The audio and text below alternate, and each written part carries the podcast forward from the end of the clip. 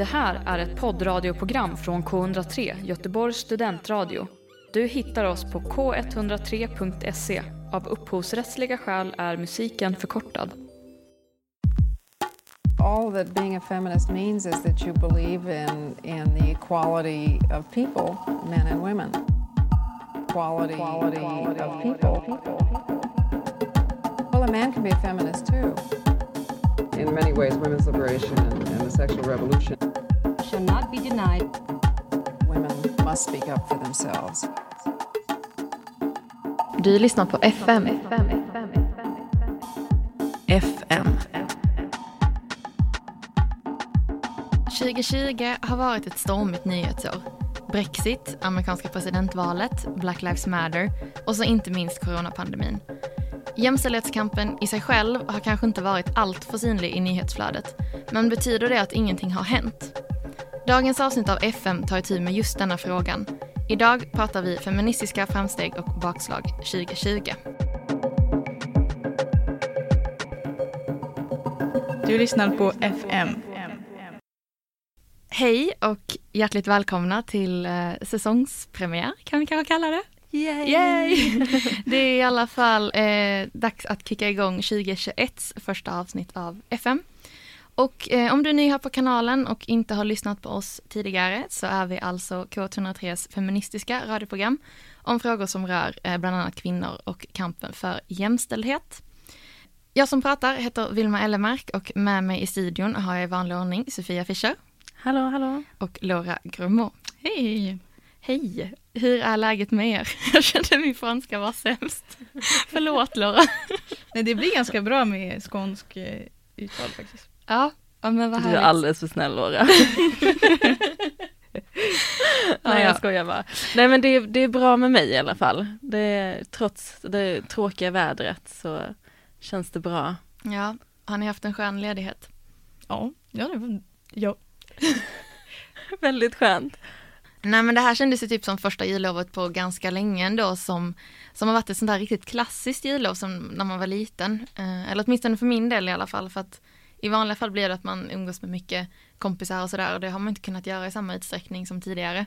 Så att jag har eh, pusslat och kollat igenom hela Sagan om ringen-trilogin eh, och druckit massa varm choklad och grillat utomhus. Och, mm. Ja det är jättemysigt. Det är roligt att du aldrig sett eh, Sagan om ringen Nej, jag trilogin vet. tidigare. Alltså det är näst, alltså det, ja, jag förstår inte hur du liksom lyckats undvika det. Nej men grejen var att jag började titta på den en gång eh, men jag somnade typ en halvtimme in och då har jag fått fram att jag somnade för att den var dålig vilket nog inte stämmer utan det var nog bara för att jag var trött. Och sen har jag typ inte orkat titta på det. Jag bara sitter här och skakar på huvudet, Mm. oh my god no. Sofia är så besviken. Jag vet, när jag var barn så var jag jätte, när jag var barn, nej då var jag jätte into Sagan om ringen, så då var jag på museum i London där det var så utställning med alla grejer de har haft i filmerna, alltså alla kläder och utrustningar. Ah. Och då sprang jag runt som en liten snorunge som jag var och rörde allting. Så här, det är ditt nya. Jag har faktiskt rört Legolas svärd. Ja. Så, you know, Spännande. that's, that's me. ja, är du ett fan av Sagan om ringen Laura? Eh, ja. Man kan säga, ja det kan man säga. Eller jag har inte sett det liksom tusen gånger eller så, men eh, jag gillar det jättemycket. Mm, mm. Alltid eh, sagt att jag skulle läsa böckerna någon gång, men eh, aldrig gjort det än. Ja, nej men det kanske kan bli ditt nyårslöfte då? Ja. Varför inte? Tvinga på dig någonting. Ja. Uh, ja, men eh, dagens avsnitt ska ju inte handla om Sagan om ringen, även om vi säkert hade kunnat ha en väldigt utförlig och nyanserad diskussion om det.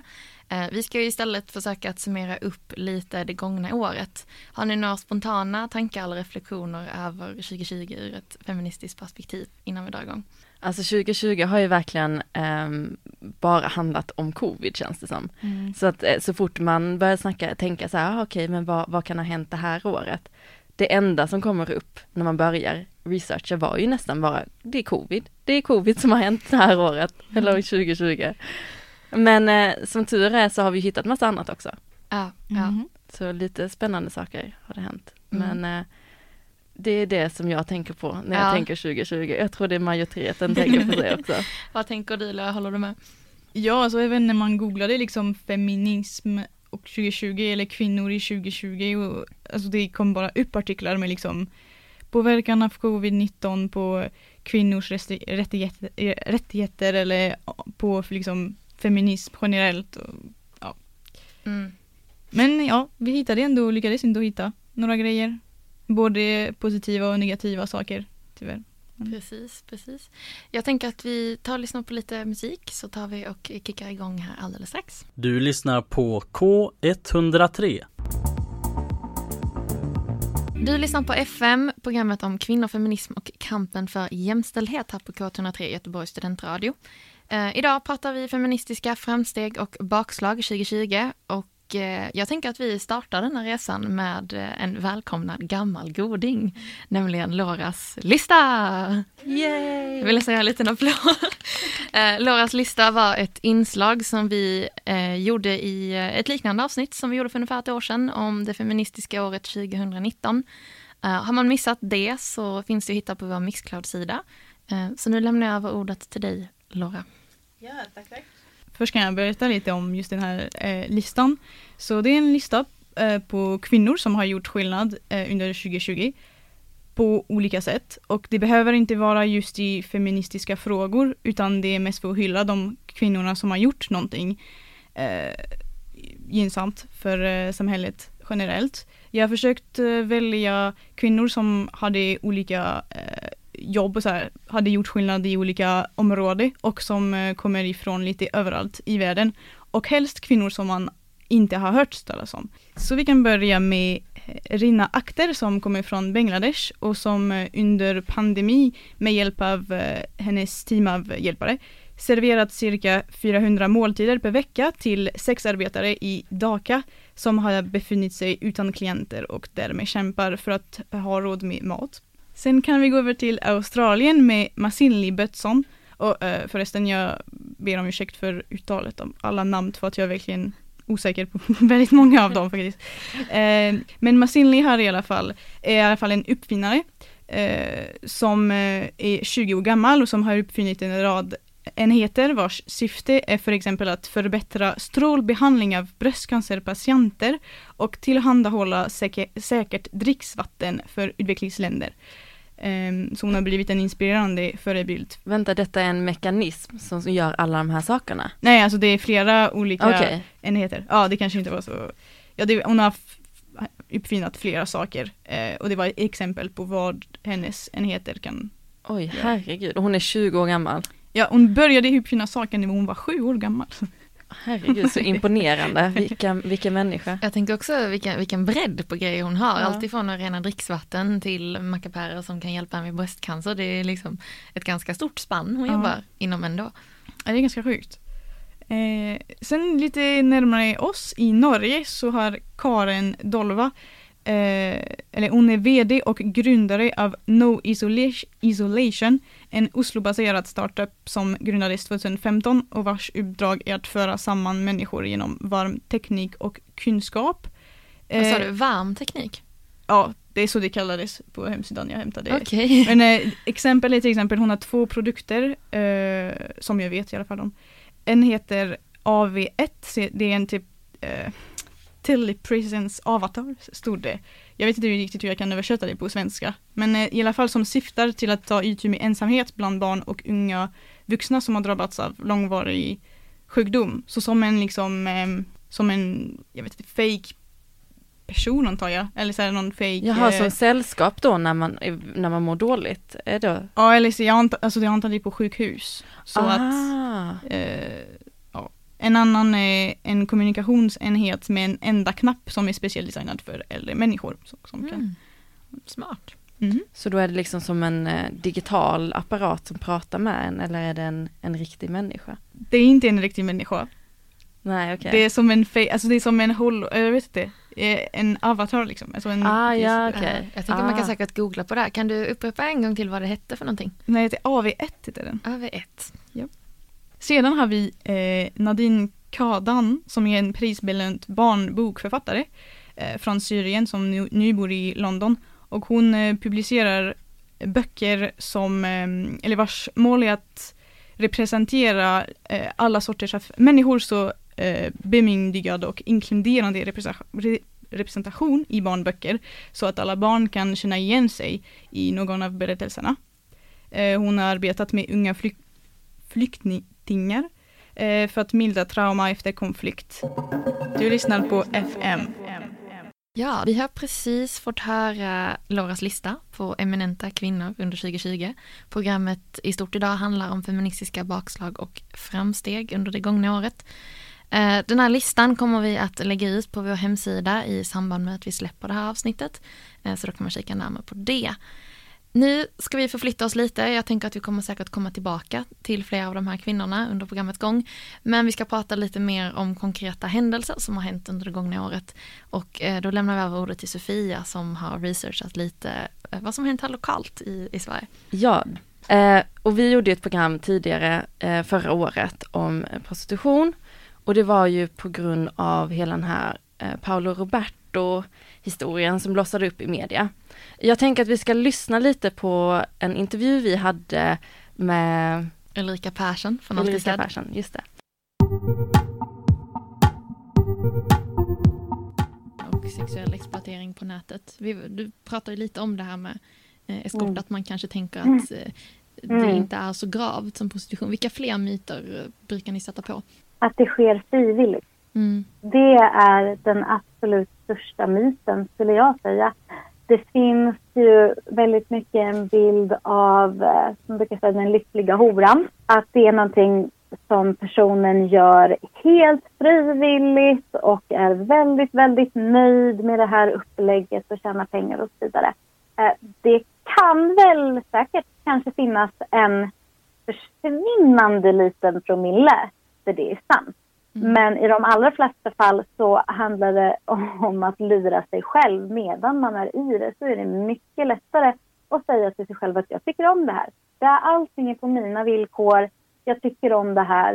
Eh, för att det är jobbigare att inse och, vad ska man säga, erkänna för sig själv hur maktlös man är. Mm. Eh, men sexköp är övergrepp på en annan människa och det det utsätter man sig inte för frivilligt för att man så hemskt gärna vill det, skulle jag säga. Så, där hörde vi en, eh, ett, litet, eh, ett litet klipp från eh, det här programmet vi gjorde för nu i 2020 om um, prostitution. Ja.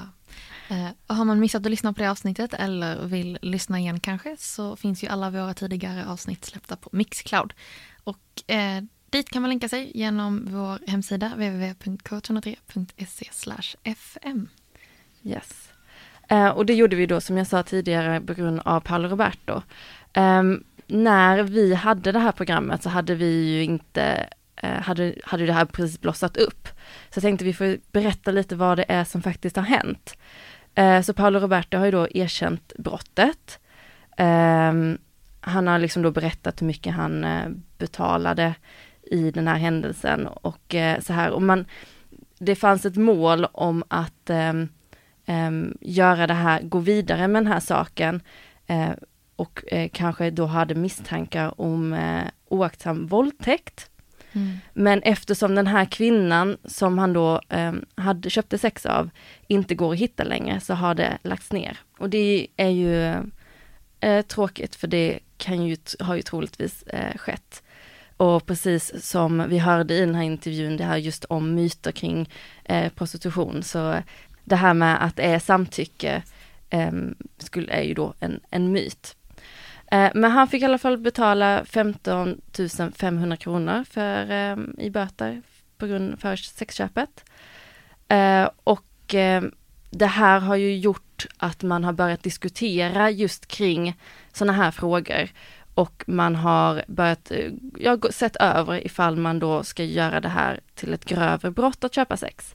Så regeringen har då eh, gett eh, Brottsförebyggande rådet, BRÅ, i uppdrag att utvärdera sexköpslagen och då även specifikt hur rättsväsendet hanterar då så kallade sugar daddies, eller sugar dates.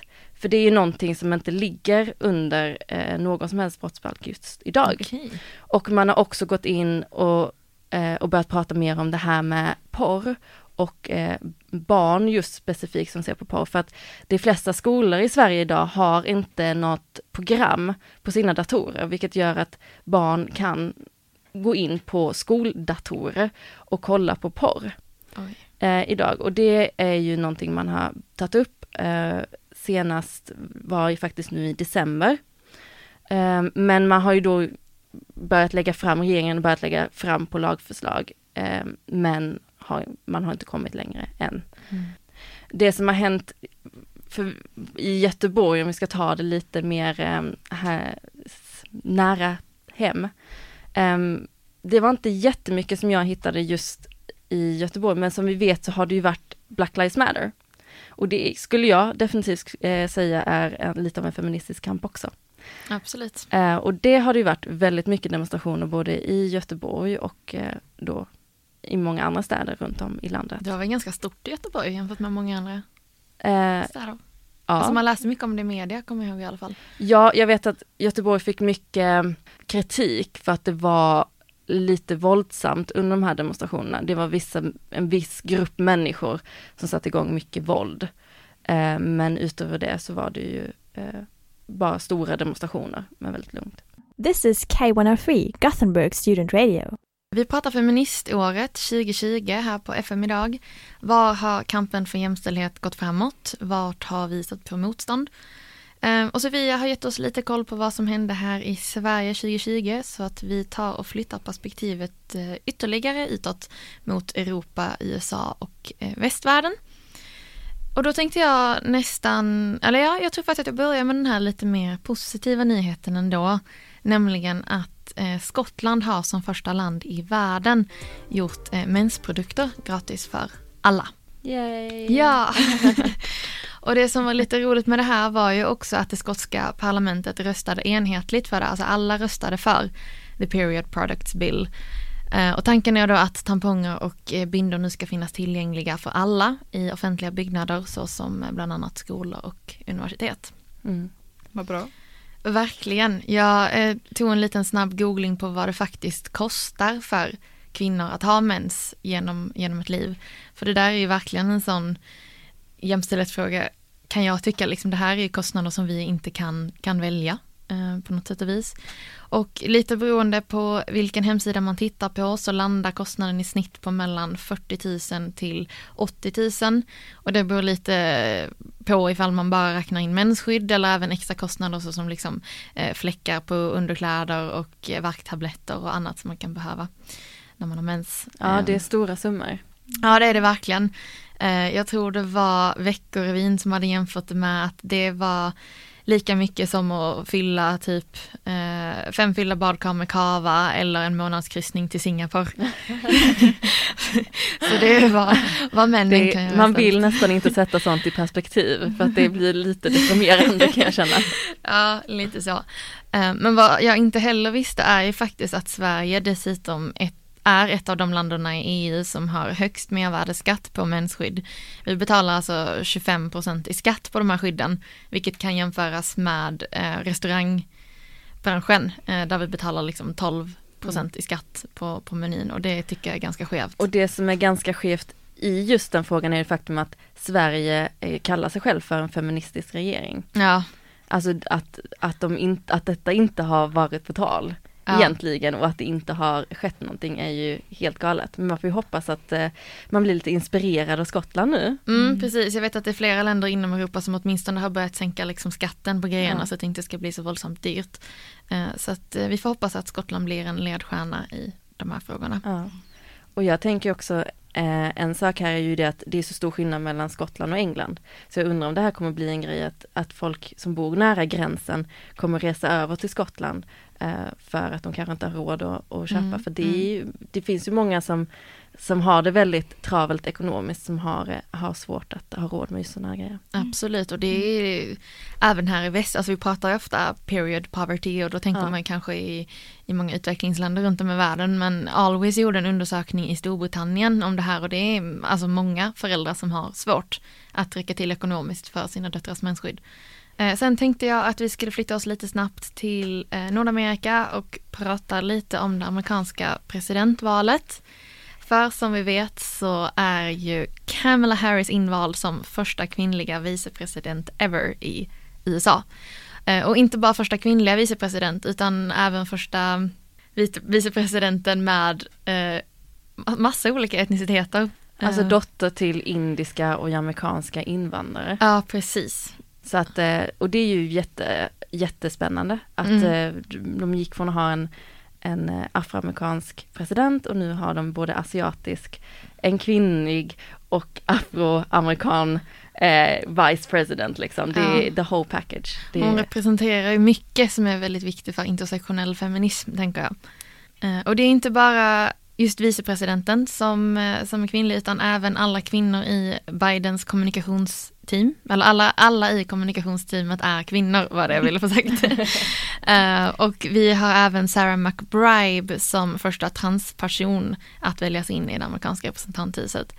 Så att det går progressivt framåt eh, om vi jämför med Trumps tid vid makten. Eh, det var ju också mycket debatter kring när Amy Coney Barrett valdes in i högsta domstolen och mycket spekulationer till att hon kanske skulle ställa sig emot abort och annat. Så att det känns, eh, det är ju polariserat där borta, eh, Eh, vet vi minst sagt, men eh, många positiva framsteg där också.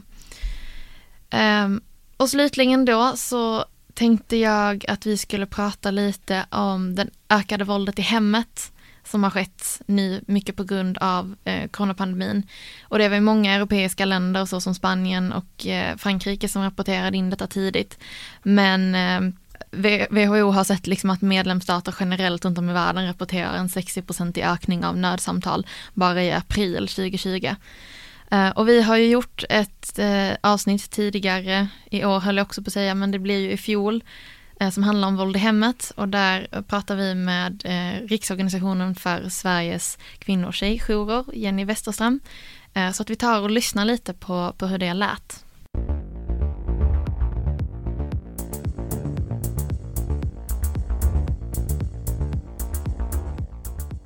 Vi har pratat mycket om fysiskt våld i Sverige, men vi har nästan glömt bort, tycker jag, eh, att prata om våldets många ansikten, nämligen att det kan vara psykiskt våld. Eh, Det är jättesvårt att få syn på för kvinnan eller tjejen. Väldigt lätt att tro att det är man själv som är galen eller någonting. Det kan också vara ekonomiskt våld, att man blir ja, men utnyttjad på olika sätt. eh, Att man tar lån åt killen och han sen ja, men skuldsätter sig kanske för att man spelar eller något sånt så att man sitter fast i sånt. Och sen förstås kan det vara sexuellt våld. Det är allt för vanligt men väldigt svårt att prata om för många. Det är ju ett jättestort samhällsproblem med mäns våld mot kvinnor. Och, men våldsutövningen sitter ju också ihop med en generell ojämlikhet. Det finns en sorts normal ojämställdhet i många par. Och i en pressad situation så kan det övergå i glåpord, kan övergå i utpressningar om sex, kan övergå i slag under sex och så. Så det här våldet är ju någonting som är väldigt stort och sitter ihop med kvinnors och mäns liv ute i världen också. Men sen möter vi också kvinnor som har blivit uh, utsatta för våld av en kvinnlig partner. De finns absolut. Eh, och det finns också kvinnor som slår män, men de är ju mycket, mycket ovanligt.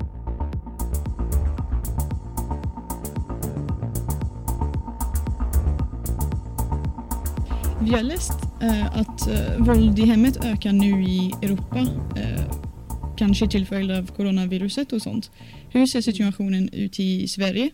I Sverige så tror vi verkligen att våldet ökar också och flera, eh, vad jag förstår, hos, ute hos poliserna så har de märkt en, en ökning av anmälningar. Det vi är väldigt oroliga för det är att vi har märkt att det har blivit tystare på våra jourtelefoner. Och det här händer under jul och det här händer under semestrarna. Så när kvinnan lever nära förövaren så är det svårt för henne att komma åt att både se sig själv, hon, alltså svårt att hänga med i vad som händer. Man kan vara liksom instängd och leva väldigt tätt. Eh, och då har man inte luft nog att ens förstå att det som sker eh, är någonting som man inte måste gå med på, att någonting som skulle kunna kallas för våld. Så vi är oroliga på det sättet och inte minst för äldre kvinnor som ju nu inte ska gå ut utan de ska verkligen sitta hemma. Många äldre kvinnor som är våldsutsatta de har varit det länge och deras enda, den luft de har den kan de få genom att träffa andra och kanske prata om och, och, och be om hjälp men när de ska sitta inne så är vi väldigt oroliga för, för hur de har det just nu.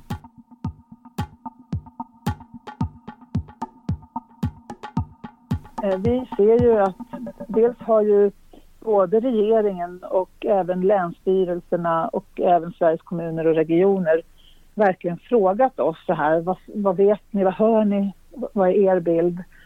Och sen har ju då regeringen tillskjutit pengar nu, 100 miljoner, för att göra en speciell satsning mot de som lever extra utsatt nu. Och jag tycker det är bra på ett sätt, mm. eller naturligtvis på många sätt, men jag saknar faktiskt eh, bättre satsningar hela tiden innan kriser. Ja, För som det är nu så vi får ju bara medel ett år i taget. Och många av våra jourer får sina pengar i mars, för, alltså bakåt för januari. Så att alltså ett år i taget och det är jättesvårt att veta och planera. Så att, men, men visst, det, det, har kommit många satsningar. Jag hoppas bara att de håller i sig, att man är lika intresserad av att nå våldsutsatta efter den här krisen som man har varit nu.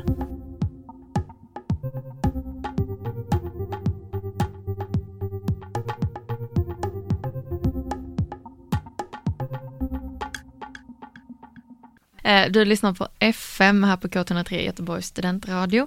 Vi pratar i dagens avsnitt om framsteg och bakslag i kampen för jämställdhet under 2020.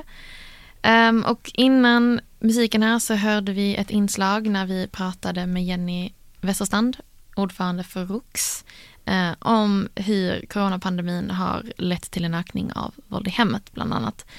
Och är det så att du som lyssnar utsätts för våld eller känner någon som utsätts för våld så eh, kontakta polisen eller Kvinnofridslinjen på 020 50 50 50.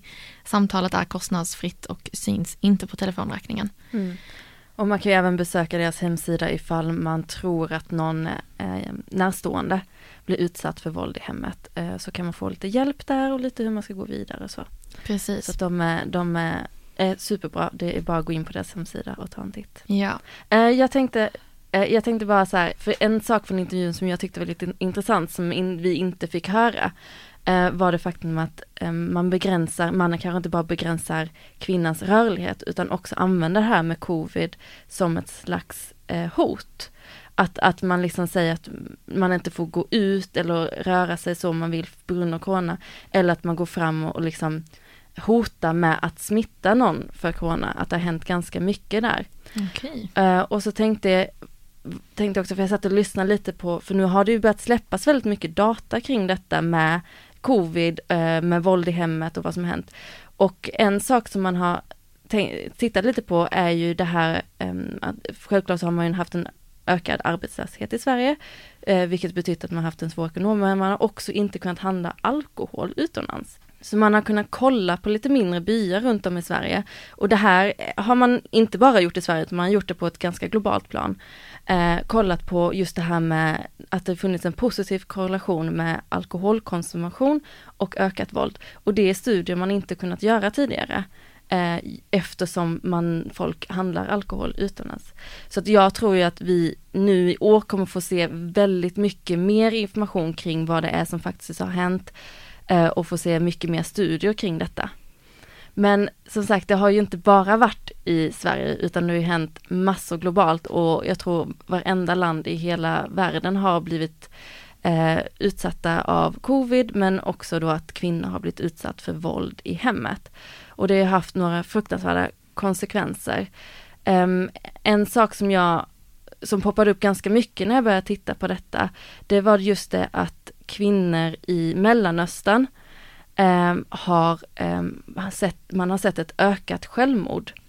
Och då är det mycket för det att man tros då ha förlorat jobb, brist på ekonomi och sen har det blivit våld i hemmet. Eh, och konsekvensen då är ju att många kvinnor har tagit sitt liv. Och det är någonting man inte sett så mycket av och det är ju en, just det här eh, med psykisk ohälsa och det här med att ta sitt liv har ju varit en eh, väldigt manlig grej, någonting män Eh, män har gjort eh, mycket mer än kvinnor, men eh, man har sett att det, det har ökat.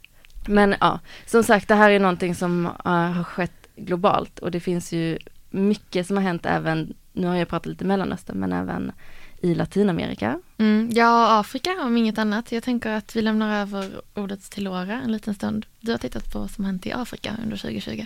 Ja, och det som jag tycker är intressant först är att man eh, förstår när man läser om Afrika att eller det vet man kanske sen innan, men det blir väldigt tydligt att de ligger väldigt, väldigt mycket längre bak än vad Europa gör i termer av eh, feminism feminism och liksom även alltså jämställdhet.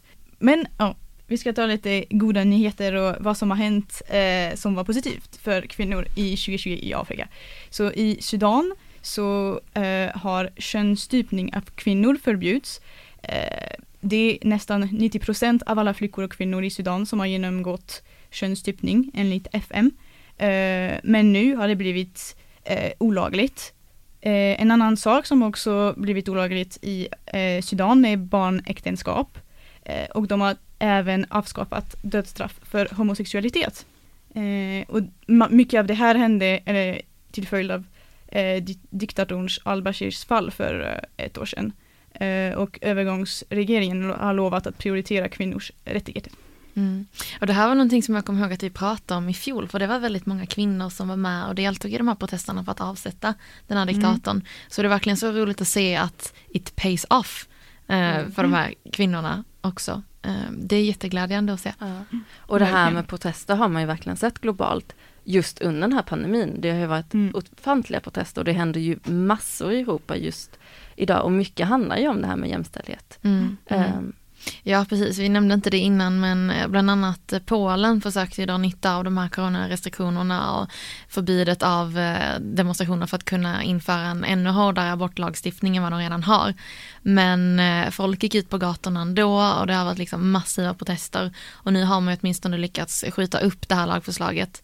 Ehm, så får vi hålla tummarna för att de här protesterna har gett någon effekt. Mm. Eh, vad har mer hänt i Afrika, Laura? Ja, eh, i Zimbabwe och eh, sedan i Botswana som följde lite i, eh, eh ja, i Zimbabwes eh, steg. Eh, är det nog nu så att en kvinna Eh, har rätt till hälften av fastigheten som hon och hennes man bor i, eller bodde i, när de till exempel skiljas eller så. Eh, innan så var det så att allt hon ägde och tog med sig in i äktenskapet ansågs tillhöra maken. Eh, även hus och mark. Eh, och sedan, eh, fortfarande i Zimbabwe, så får nu gravida flickor gå klart skolan. Eh, innan så fick de helt enkelt bara sluta helt med sin utbildning. Även under graviditeten? Ja, precis. Okej. Okay. Framförallt, alltså just under graviditeten. Mm, mm. Nu kan de återkomma till skolan. så det var bra. Och Sierra Leone införde likadan eh, lag också. Ja det är jättebra, det är så viktigt alltså, verkligen. Det är ganska sjuka grejer, man tänker bara, ja men såklart, eller? Ja. Det, det, blir nästan konstigt när man sitter här och tänker men det, ja, det är väl ganska självklart. Ja. Och sen så har det precis blivit, blivit en lag och då blir man så här, är man naiv eller är man, är det, ligger det lite efter eller vad? What's happening. Ja, ja men verkligen. Det, det är någonting som syns väldigt tydligt det här att liksom kampen för jämställdhet ser så himla olika ut var, beroende på var i världen man är någonstans. Liksom det finns lokala problem överallt och mm. även ifall det finns en gemensam agenda att uppnå en, en jämställdhet mellan könen så um, frågorna man jobbar för just med konkreta mål liksom, kan ju variera väldigt mycket. Och det ja, gör det som vi ja, ser. Gud ja, det är ju mm. helt olika och det är ju det ser vi ju här nu också. Alltså mm. det är ju ett jättestort steg som har hänt i till exempel Sudan och så. Men eh, ja. Mm. Har du någonting mer från Asien Sofia? Som du ville lyfta? Eh, jag hade en lite rolig grej och det var ju det att eh, Sydkorea eh, som är en, liksom en ledande ekonomisk eh, land liksom har fått ett feministiskt parti. Mm. Och det är ju, alltså feminismen är ju liksom ändå en fråga som har varit um, alltså mycket på tal i just Asien och speciellt, eh, speciellt i, ja till exempel Sydkorea och Japan och så här att eh, det har liksom inte riktigt slått rot på samma vis eh, som, eh, som det har gjort eh, i många andra länder. Och till exempel liksom om vi ser vad som heter, händer i Latinamerika ju, nu när det varit jättemycket demonstrationer för eh, just specifikt till exempel Brasilien med aborträtter och, och kvinnors rättigheter. Det har liksom inte varit lika mycket i Asien, det har mer varit liksom eh, media och liksom ha rösträtt och sådana grejer. Så det är jättekul att, eh, att de har fått ett feministiskt parti och det ska bli väldigt spännande att se eh, vad det är för frågor de kommer att ta upp och eh, hur, hur detta kommer utvecklas. Vi avslutar med Latinamerika då lite kort. Vi börjar få lite ont om tid här. Eh, men det jag ville belysa där var i alla fall att Argentina nu i slutet av 2020 legaliserade abort till och med vecka 14. Ja, det är väldigt glädjande, eh, särskilt om man då jämför det med hur situationen i, i Polen ser ut just nu, liksom där man snarare då backar eh, i den frågan. Och särskilt då eftersom det ligger i, i Latinamerika, det är ju ändå den kontinenten med mest restriktiv lagstiftning när det gäller abort i hela världen. Så att Argentina blir nu det tredje landet efter Uruguay och Kuba att legalisera abort.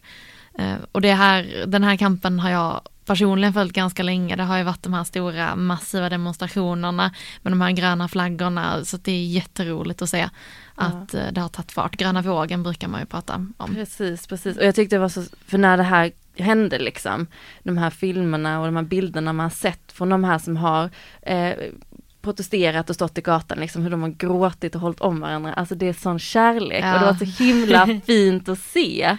Alltså verkligen, och så de har kämpat så länge, precis som du säger. Mm. Ah, ja, men underbart. Eh, vi tar och lyssnar på, på lite musik och så ska vi ta och summera upp programmet här alldeles strax. Eh, du lyssnar på FM här på K103 Göteborgs studentradio. Eh, dagens avsnitt har handlat om feministiska framsteg och bakslag 2020. Och vi behöver börja summera upp det här. Vilka slutsatser drar vi efter det här avsnittet? Vilken händelse kanske har berört oss lite extra stark? Vad är era spontana tankar och känslor efter det här? Alltså jag känner att det här har varit ett program där vi bara har haft med så otroligt mycket grejer. Jag känner att jag själv är nästan helt slut i huvudet. Man bara herregud, okej okay, så det hände där, det hände där. Eh, men en återgående grej som jag tycker är så himla viktigt att ta upp just det här året är ju med den här skuggpandemin, det vill säga eh, våldet i nära relationer eh, under corona. Jag tycker att det är så viktigt och jag tycker det ska bli jätteintressant att se vilken forskning som kommer att komma fram efter detta. Mm. Och jag tror man kommer att ha mycket bättre resurser till att jobba med sådana här frågor efter detta. Jag hoppas vi, alltså det är så här, vi måste lyfta den här frågan. Det mm. bara är så. Mm. Jo men verkligen. Eh, vad känner du Laura? Vad eh, tänker du? Jag tycker att även om det var ganska mycket dåligt i år som vanligt och att det alltid är tråkigt att se att det finns backslag i eh, jämställdhet i vissa länder så var det ändå ganska mycket positivt tyckte jag. Eh, och att jag tyckte också att det var väldigt skönt när man googlade att, let, att just googla efter positiva nyheter för eh, 2020 för att man har hört så mycket hemskt och det har hänt så mycket hemska saker. Mm. Det är ändå väldigt kul att se att det varit så mycket så demonstrationer, varit så mycket kamp och sådana grejer. Det är ju mm. Uh, det är jätteinspirerande, så spännande. Ja, verkligen. Jag känner nog på att det stora hela så är 2020 ett nyhetsår man inte kommer att glömma. Ja. Mm. Verkligen. Ja. Uh, och som, som du poängterar Sofia, mycket av även de större händelserna som man kanske inte initialt tänker hänger ihop med uh, kvinnors rättigheter och, och feminism gör ju ofta det på ett sätt eller annat som du sa det här med våld i hemmet liksom. Men vi ser ju även hur liksom de här pandemilagarna har utnyttjats på olika håll i världen för att, ja bland annat av Polen då liksom för att mm. eh, eh ja, kunna få igenom striktare abortlagar som ja. Jo men precis. Det sätter ju perspektiv på hur samhället ser ut idag.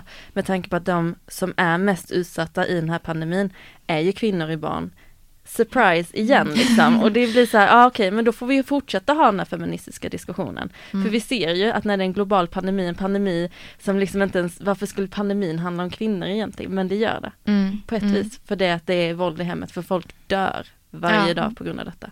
Superviktigt. Ja, men verkligen. Och jag tror att vi har väl kanske lite samma slutsats som vi hade i fjol när vi gjorde ett liknande program, nämligen att så här, ja, den feministiska kampen behövs fortfarande. Eh, ja. Det går upp och ner men vi ser ju liksom ingen spikrak väg framåt och därför är det så otroligt viktigt att fortsätta diskutera de här frågorna. Ja, jag skulle vilja innan vi avslutar göra en liten sån blick framåt för nu har vi pratat om 2020 men 2020 är faktiskt över. Ja. Vi trodde nog aldrig att det skulle hända men det är över, det är 2021 just nu. Så en liten blick framåt för 8 mars börjar närma sig och då kommer bli en release av en bok som ska heta Att ge upp har inte övervägts. Och det är en skil, alltså den som skildrar då kvinnorörelser i Göteborg från 1800-talet till idag. Mm. Eh, och den, den har jag nu hört talas om. Ja, och mm. den kommer komma nu eh, till 8 mars. Super, super spännande. Eh, så det är lite vad som händer här eh, nära. Och sen så den 12 september 2021, ja då är det ju 100 år sedan kvinnor för första gången kunde rösta i ett val till riksdagen. Så det är lite hundraårsjubileum här nu. Ja, har vi något exakt datum på det? För det här får vi nästan göra ett... Det är den 12 september. Ja. Så att, eh, ja. äta tårta här i studion. ja, men det jag tyckte det var kul för det har ju hänt jättemycket men, men det har hänt supermycket positivt också och eh, att bemärka att det faktiskt är hundra år sedan det är stort. Verkligen, glädjande nyheter. Jag tänker att vi stoppar nästan där, vi vill avsluta när vi är på topp.